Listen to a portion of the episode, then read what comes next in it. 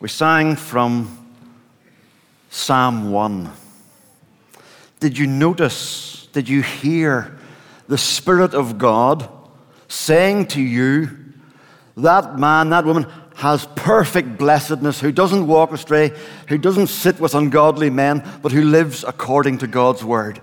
What an encouragement for us to live the beautiful life. In fact, not only did you hear the Holy Spirit say it to you, but imagine you were standing in a synagogue this morning in Jerusalem or in Nazareth, and standing beside you was the Lord Jesus Christ. And you hear him say, how blessed, how happy is the man, the woman who doesn't walk in ungodliness, but who plants themselves like a tree rooted by a river in God's word, and who will bear fruit in season. You, he says, you will stand on the day of judgment. You will not be blown away like chaff. Doesn't it make you want to give yourself afresh to saying, how can I be more like my Savior when he is giving me such a great assurance? And so that's what we want to think about this morning. The beautiful life, or the power of a Christian's life.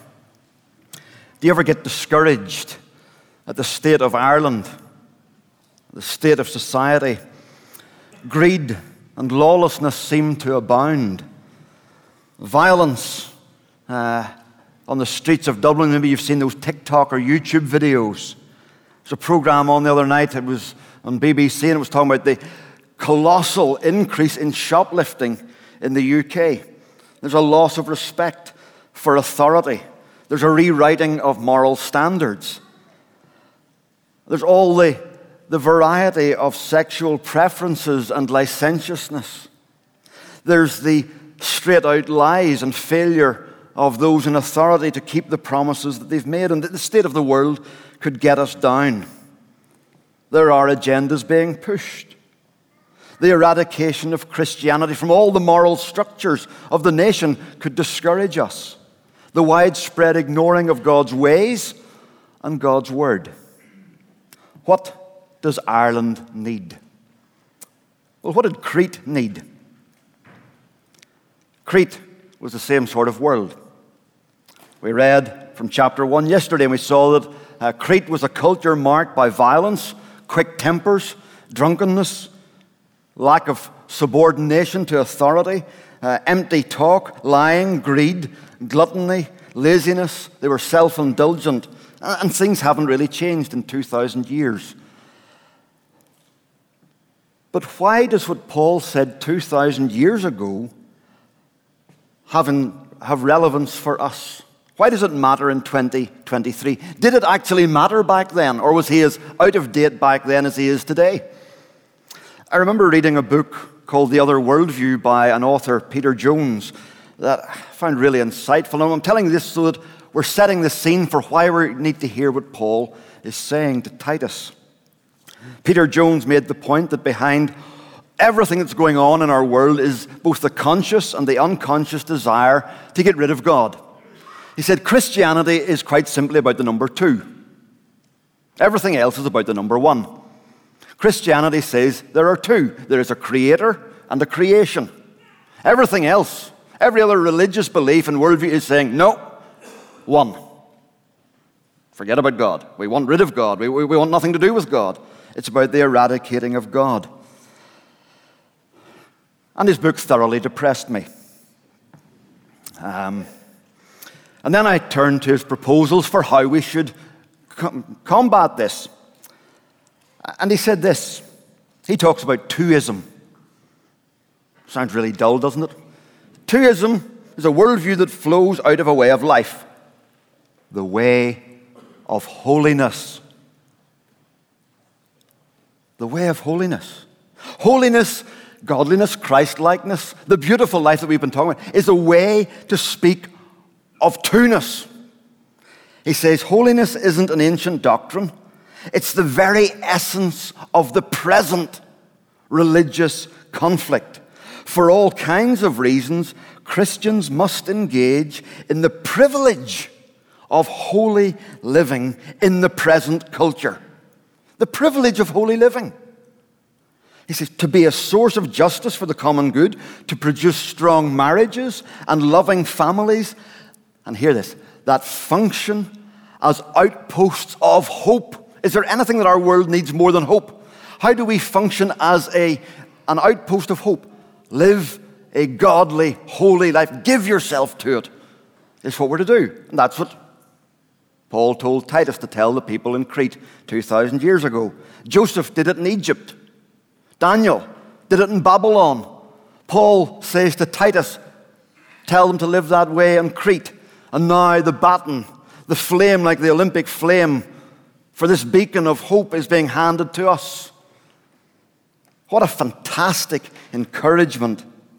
Because it's not simply a beautiful life. It is a vital beauty that we are called to live out. It is to be a Christian. To be holy is not for a few hardcore Christians. It's not some petty project for the pious. It's to be a lighthouse, to be a beacon, to be a signpost to the fact that there is a God before whom we move and live and have our being. It matters because it tells people that there is a God. And that's why Christians shouldn't seek to be as much like the world as they can. A lighthouse doesn't blend in to the land. You know, there are times when, with my poor eyesight, and I'm out at sea and I'm swimming, you don't want something that blends into the land. You need the lighthouse to be distinctive. You need your sighting point to be clear and obvious so that you've got, to be fair, hope. You know where you're going and you know you're heading back to land. And it doesn't accommodate itself to the sea, the lighthouse. It needs to do what it does. It needs to be what it is. And so, with that in mind, we want to look at our passage this morning and see two things. We'll spend most of our time on the first one. Called to Christ-likeness. Called to Christ-likeness, verses 1 to 10. And maybe you notice that Paul has a machine gun where he just fires characteristic after characteristic at you, 23 in all. And there are repeats. There's 27 that are there for us. And we could work our way through each of those words. But you're all, I think, able to read. And you don't really need me to explain them. We just need to get on with it. It's not rocket science. The overall drift of them is that we are to be godly, to be Christ-like. To live with that awareness that God sees everything that we do. Apple's slogan years ago used to be, think different. Paul here says, live different. And so there's two things I want to highlight in this first point. First of all, be an example. Be an example of godliness. Be an example. There's a call in these verses to be examples in the varying stages and places of life of what God, the artist, the restorer, and the sustainer is doing to a life. He's making it beautiful. He's keeping it beautiful, even when there's ugliness in the circumstances of life. And we are called to be examples of that. The older women are to be examples. Titus is to be an example. Show yourself in all respects to be a model of good works. The older men are to model self-control. The younger men are to see self-control in them, and they're called to it. So we're to be an example of godliness. And it's fascinating, isn't it, that Paul tells Titus to address the older men and women first. I think if it had been me, I would have had my sights trained on the young guys, and I would have been unloading 26 of the 27 commands on you. Not Paul's way. Why does he do that? I think it's because he's telling them, don't take your foot off the accelerator. Don't slow down. Don't ease off. Keep going. And as we think about being an example, I want to take those categories and briefly just pick out and make application to each of them with regard to this beautiful life. Older men. Now, who on earth are older men? I realize David talked about landmines yesterday. There's a landmine here. Not the older men one. It's quite simple. If you're older than me, you're an older man. And if you're younger than me, you're an older woman. No, you're a younger woman. Brain got ahead of me there. And quite frankly, I don't have a clue how to distinguish older and younger women. I'm going to leave that to you here.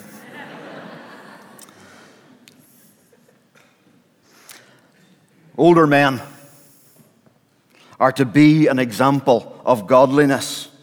Our lives are to be marked by self-control and gravitas. There's to be a seriousness and yet a healthiness and a soundness and a joy, because we are called to did you see the triumvirate of faith, hope, and endurance? Those great qualities of the Christian life. There's to be a vitality about you, older men. You know, the danger that Paul is guarding against is that as trials come into our lives, as we grow older and our bodies disintegrate and our circumstances perhaps get harder, that we become maybe embittered, that we become curmudgeonly and cantankerous, and that we lose hope and we don't endure, we don't finish well.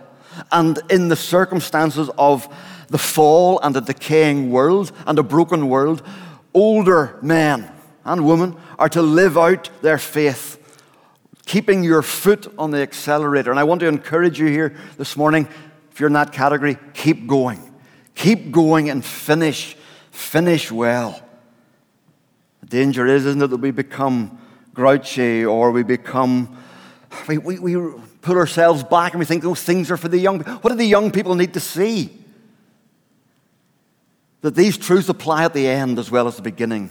And they need to see how to be a godly older person. So go for it and inspire. Some of you are older women. Be an example of this beautiful life. Be an example of what a godly woman looks like. There's a lovely word used here. It's translated reverent, and that's a perfectly good translation. But it's made up of two parts. It's made up of a word that means what is fitting and proper. And then there's a word added to it that means holy or connected to the temple. And so reverent is a good translation. Live your life reverently. But one writer describes it this way.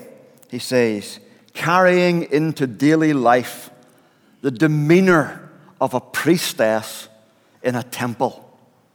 Carrying into daily life the demeanor of a priestess in a temple. A dignity. A richness, a beauty about the task. I've known godly older women who were graceful and winsome, and it touched everyone that they met. They went through life with the bearing of the daughter of a king and the heart of a servant of the king.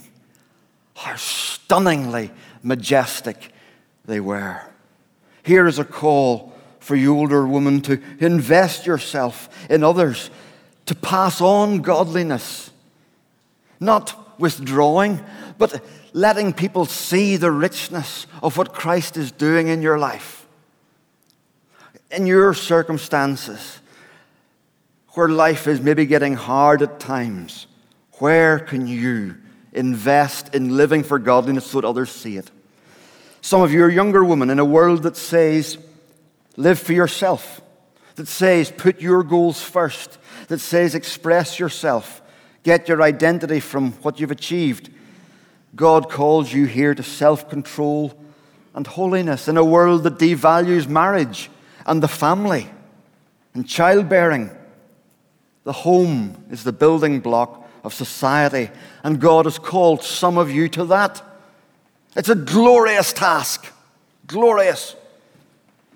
This is the environment for your living and growing and displaying the beautiful life. Oh, it's hard. It's hard. Don't let this discourage you. We'll come later to encouragement. But what you do at home will echo in the lives of your children and your husband for eternity. It's godliness is the goal, not just getting through the day. You set an example. You set an example in the world that elevates work, that elevates individualism. You set an example of what God does with such commitment to his structures of society. Some of you are called by God to opportunity to serve outside of marriage and children, And that leaves you free to invest yourselves in godliness for the sake of others, to love and to serve and to be godly in front of them. What an astonishing privilege. Some of you are young men. You notice that the young woman got 7 instructions. You get only 1 in your quest for godliness. That's not because you have less to work on, but because this will take your everything. Self-control.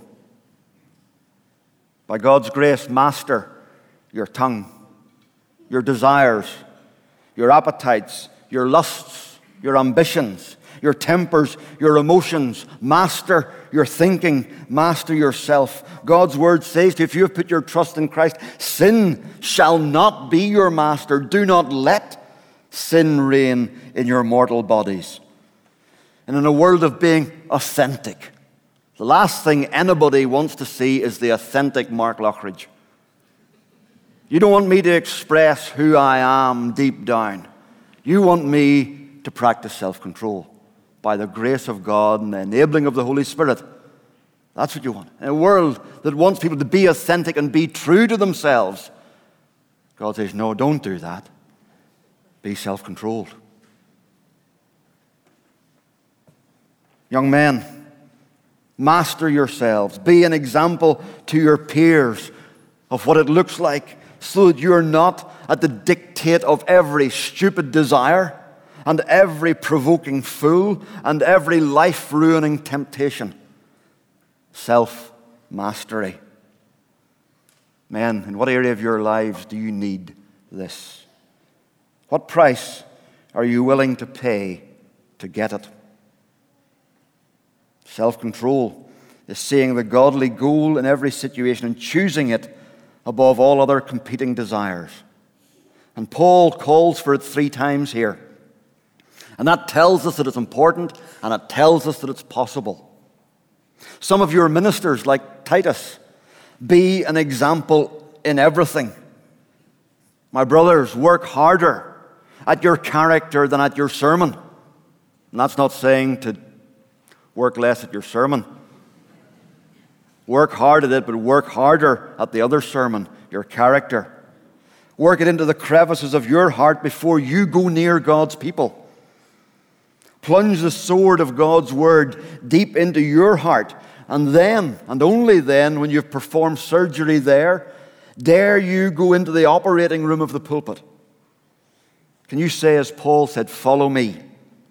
My brothers, if there's anything in your life where you would think, I hope none of my congregation see this, deal with it.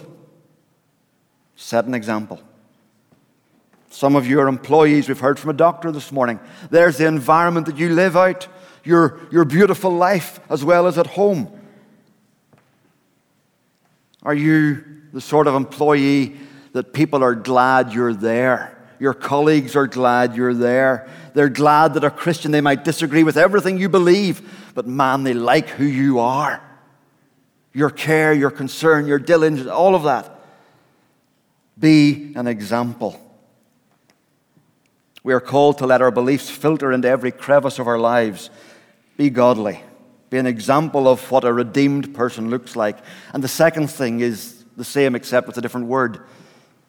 Be an advertisement. Be an advertisement. Did you notice 3 times there's a little phrase, so that, or that? Look at verse 5. So that the word of God may not be reviled. Verse 8. So that an opponent may be put to shame, having nothing evil to say about us. About us?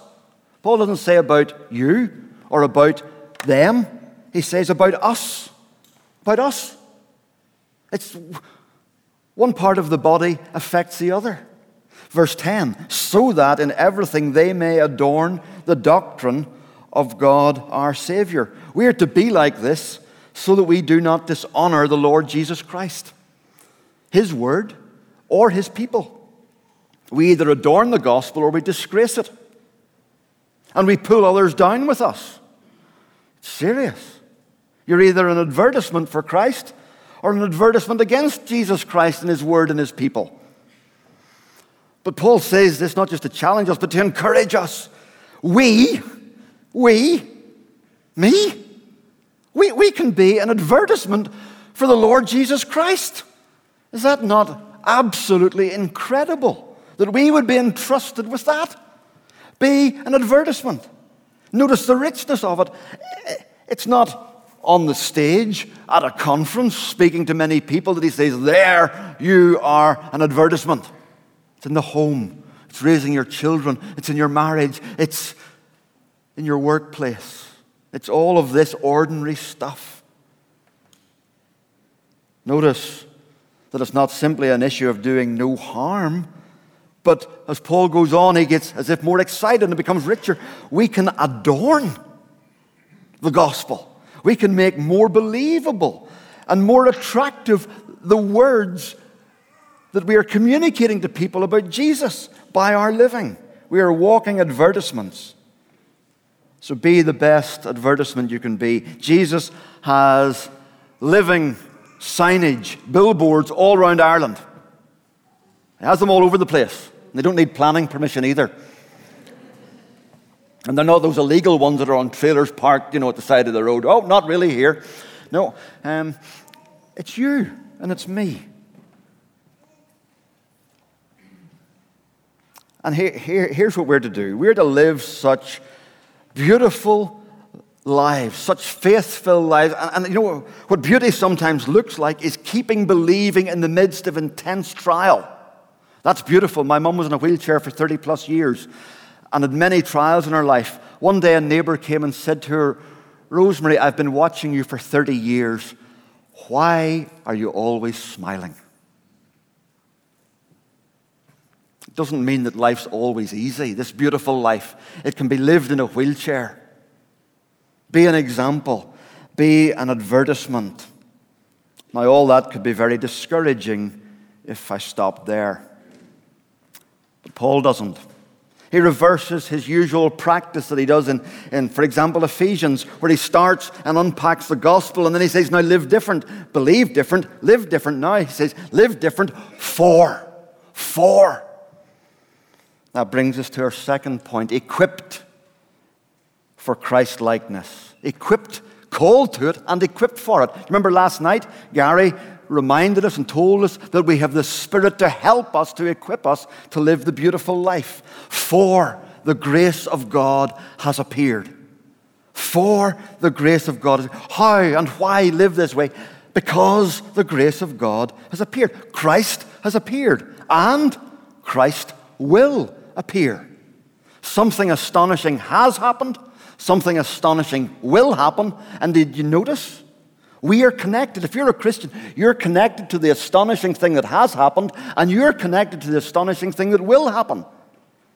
Paul speaks of his first appearing trains us, and his second appearing, it's of our great God and Savior who gave himself for us.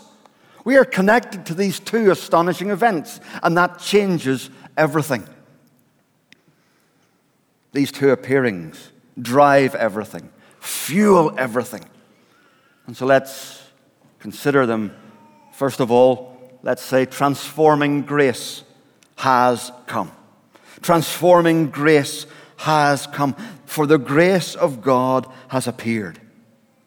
I find it interesting that he doesn't say that Jesus has appeared, but that grace has appeared. He means Jesus, but not simply Jesus in his life and death and resurrection, but all that Jesus brings through his salvation. Using grace highlights the generosity of God, the kindness of God. He's given us his Son.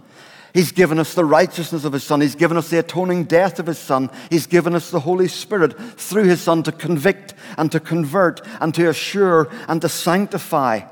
He has given us redemption. He has given us adoption. He has given us reconciliation. He has given us assurance. He has given us that declaration of not guilty. He has given us a hope and a future. The grace of God has appeared to us. And what did it cost you? Nothing, because it's grace. Now, in a gathering this size, I can't assume that everyone here has got that. We heard on the first evening how Gary had thought himself a Christian because he was doing the right things. I wasn't even good enough to think that. I was so disobedient as a child, I never even got to that level. But we can't. We need God to give us everything on a plate. And if you're here this morning and you're thinking, you know what, that guy has just said that I need to master myself and have self-control and need to live a beautiful life, I'm going to go and work harder. Don't bother your head. You need to start at the beginning. You need the grace of God to appear in your life. You need the emergency services of the triune God to come in and to resuscitate you so that you can live the life that you think you could live on your own, but you can't because you're dead in trespasses. So you need to go to him today. Go to him. Go to the Lord Jesus Christ and say, forgive me and change me. I am worse than I ever realized. I need you to make me into a new creation. And come and speak to Gary, to David who spoke, to any of the pastors here or your own pastor. Go and speak. Come and speak to us. Because you can't do it yourself. You need Jesus Christ to do it for you. You need to put your trust in him. But if you've done that, if you've entrusted yourself to Jesus Christ, something massive has happened. The saving, rescuing, redeeming, life-giving grace of the Lord Jesus Christ has put on flesh and stepped into your life, not simply for salvation, but for enabling you to live for him. This is why this is not simply challenge. It's not simply be an example, be an advertisement. Try harder. No, it's not that. Paul uses a word here. He talks about it trains us. Some versions say teaches, but teaches is nearly too passive. It trains us. Have you had a coach training you? The gospel trains us. And more than that, later on in verse 14, he's going to say that Jesus gave himself to redeem us from all lawlessness and to purify for himself a people for his own possession who are zealous for good works. The grace of God has appeared to actually change you, to equip you for this beautiful life. It trains us to say no where we couldn't say no before. Has Satan been lying to you and saying, you can't beat this. This is too hard. This circumstance is too hard to live in. This sin is too hard to get over. This lies. He's the father of lies. In Romans 6, we've quoted it already, Paul says, do not let sin reign in your mortal body so that you obey its evil desires. In 2 Corinthians 12, he says, for the trials of life, God says to him, my grace is sufficient. The grace of God has appeared. All that we need has been provided, and we need to look to him. And as we look to him, and as we set our hope in him, and as we say, by your enabling, I'm going to keep going, guess what? He will keep us going. So fix your gaze not on trying harder. Have one eye on those words on the page and have another eye on Christ. Say, I want to be like this, so I'm looking at you to enable me to be like this. It trains us to say no, and it trains us to say yes. Yes to being self-controlled and godly and upright lives in this present age. All that we've talked about. See, Jesus didn't come to save us from hell. He came to save us from sin. He gave himself for this purpose, to redeem us from sin and to purify a people who would live for him now. Yes, heaven's ahead, but we're to live for him now. And he gave himself for that. And if it's worth him doing that, if he would go to the cross so that we could live this beautiful life now as an example, as an advertisement, and as to the life that God intends man and woman to have, how much more important is it that we follow it, that we hate what he hates, and that we love what he loves? He came to set us free from and free for. for good works. And he doesn't fail. That's your encouragement.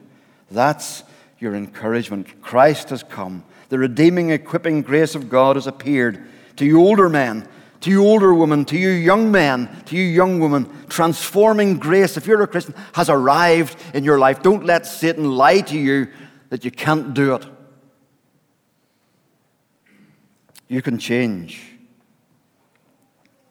You can grow. You can live in the circumstances he has placed you in. To be an advertisement in those circumstances, you can, because Christ will enable you by his Spirit. And then lastly, this second appearing, triumphing glory will come. Triumphing glory will come. We look forward to his return. Do you remember Psalm 1? The righteous will stand on the day of judgment. They are like a tree rooted by a river. And the unrighteous, those who have lived for themselves, are like tumbleweed, like chaff. God.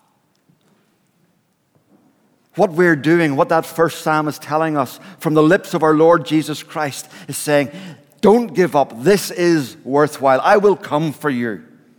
I will come for you. I will come for my people.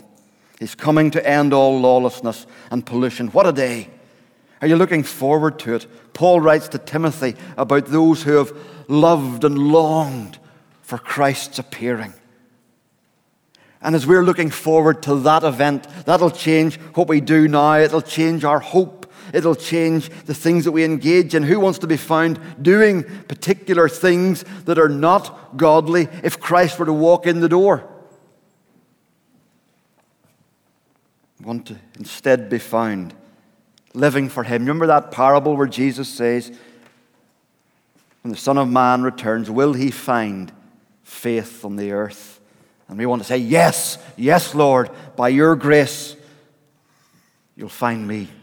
You'll find me living and believing. So these are our two anchor points. Christ has appeared. Christ will appear. One is an historical fact. The other is a theological certainty. One underscores the truth of Christianity. The other will set in concrete the truth of it for all time. With the first, you still have time. The first appearing, you still have time to respond to the grace of God which has appeared. It will be too late to respond when the glory of God appears. So my friend, if you haven't put your trust in Christ, don't waste this moment, or you will waste your eternity. He would give himself for you, but you must give yourself to him. Let me finish with an illustration. It is as if when Jesus Christ first came, he taught a tune for us to sing and gave us a tempo to move to. The melody was set in our hearts, but the rhythm of the world is a different rhythm, and the melody that it sings is a different melody. And it's hard to maintain a tune in your head when those around you are singing a different tune to a different rhythm. The temptation for us is to sing the world's tune. But Jesus taught us this tune for a reason. One day he will appear, and the orchestra of heaven, as it were, will swell into a great crescendo, and it will be playing our tune to our tempo. What a day it will be. The grace of God has appeared. And we wait for the glory of God to appear. And what do we do as we wait? We live to the music of godliness. Can you hear the tune? That's all Paul is telling us. Sing in tune. This is the tune. Keep singing it. Sing it in your homes. Sing it in your workplace. Sing it when you're old. Sing it when you're young. Sing it at every stage. And occasionally, those around us will hear the tune we sing and say, what's that tune you're singing? It's actually quite catchy. What does Ireland need? It needs people who will live as blazing examples and advertisements for the God who is there and the God who transforms individuals and societies. So let us stand with winsome unashamedness and live lives of beautiful holiness that adorn the gospel of our great God and Savior, Jesus Christ. Amen. Let's bow our heads in prayer. Oh Lord God, We're dust. We are dust that rebels, and yet you have called us to this incredible privilege of not simply being redeemed and rescued, but to be ambassadors of the Lord Jesus Christ, to live out the beauty of his rescue in our day-to-day circumstances. And Father in heaven, I pray for my brothers and sisters in Christ here. You know their circumstances. Some of them are really difficult. Some of them are heartbreakingly difficult. Some of them have pain that they haven't even expressed to people here. Some of them are wrestling with temptations and habitual sins that have hindered them for years. Some are facing onslaughts of temptation. Lord, lift their eyes to you. Equip them, give them that sense of Satan's been lying to me. Give them that sense of the grace of God is sufficient. And Lord, may we live and light such a candle that by God's grace it will never be put out on this island. And the people will see as little candles burst into flame more and more, that great beacon of light and hope that is the Church of Jesus Christ in Ireland. Lord, we ask it not for our honor and glory, but the honor and glory of the Lord Jesus Christ, in whose name we pray. Amen.